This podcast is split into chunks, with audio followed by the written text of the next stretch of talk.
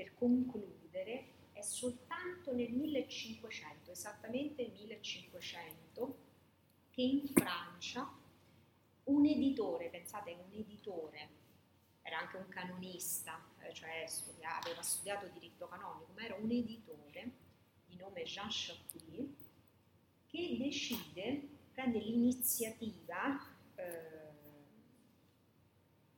naturalmente pensando che il mercato editoriale fosse interessato a questa iniziativa, quindi un ritorno economico naturalmente,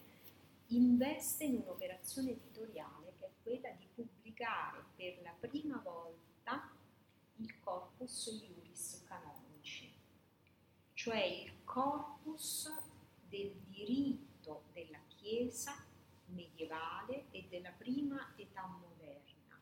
E che cosa conteneva questo corpus? Quindi un'iniziativa di un editore, non un'iniziativa della Chiesa. Contiene il decreto di Graziano, quindi 1140, che abbiamo visto sintetizzava in qualche modo i primi undici secoli della Chiesa. Poi contiene il Liber Extra di Gregorio IX, 1234,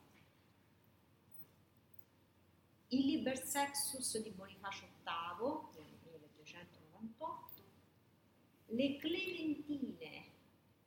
dicevo sono state in realtà poi pubblicate gli ufficiali sotto l'anno XXII nel 1317,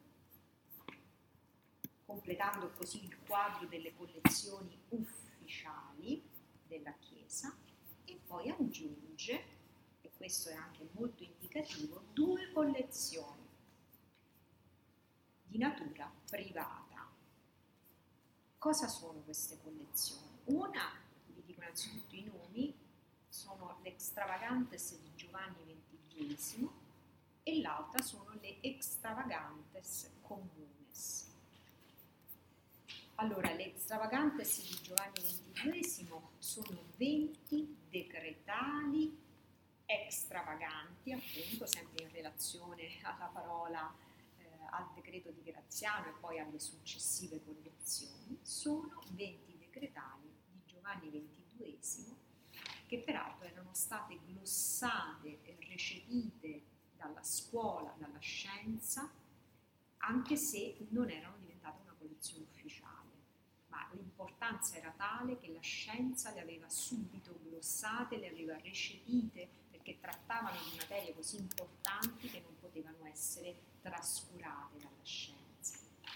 E, la, e quindi in questo caso l'editore riprende una collezione privata che era comunque circolata nei manoscritti e poi nelle prime edizioni a stampa nel 400. Ma poi compila un'altra collezione, questo lo fa proprio lui, l'editore,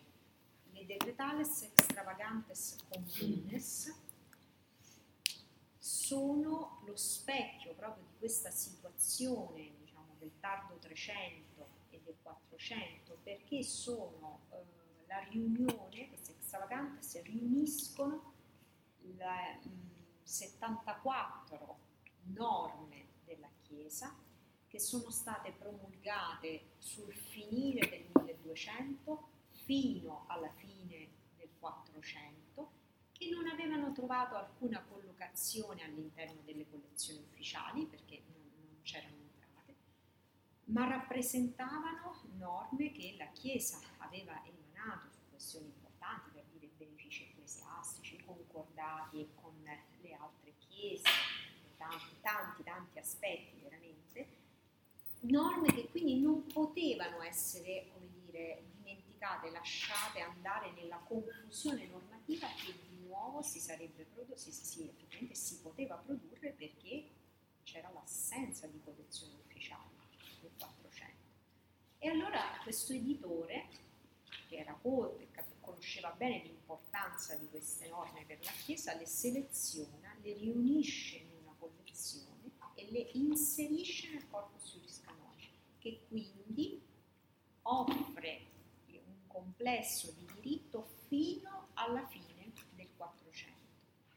Considerate che questo corpus iuris canonici, eh, stampato a Parigi, è stato poi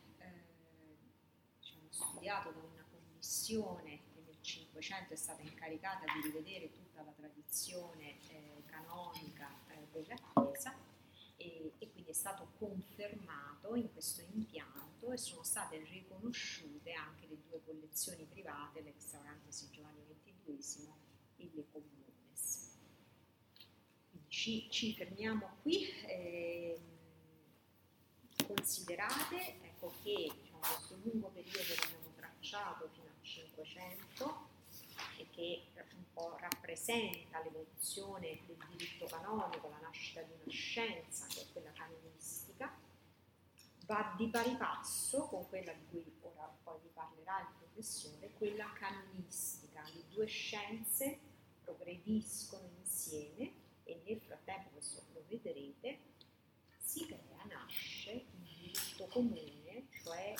l'incontro proprio del diritto civile e del diritto canonico come due grandi diritti generali e una miriade di altri diritti particolari di cui appunto eh, parlerete, ma l'incontro di que- diciamo il connubio di questi due eh, diritti, diritto canonico e diritto civile, è l'incontro anche delle due scienze, cioè eh, dei criteri interpretativi, delle categorie cui il giurista,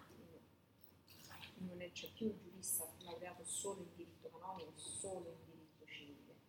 ma il giurista nelle università medievali sarà un giurista laureato in utrope iure, cioè nell'uno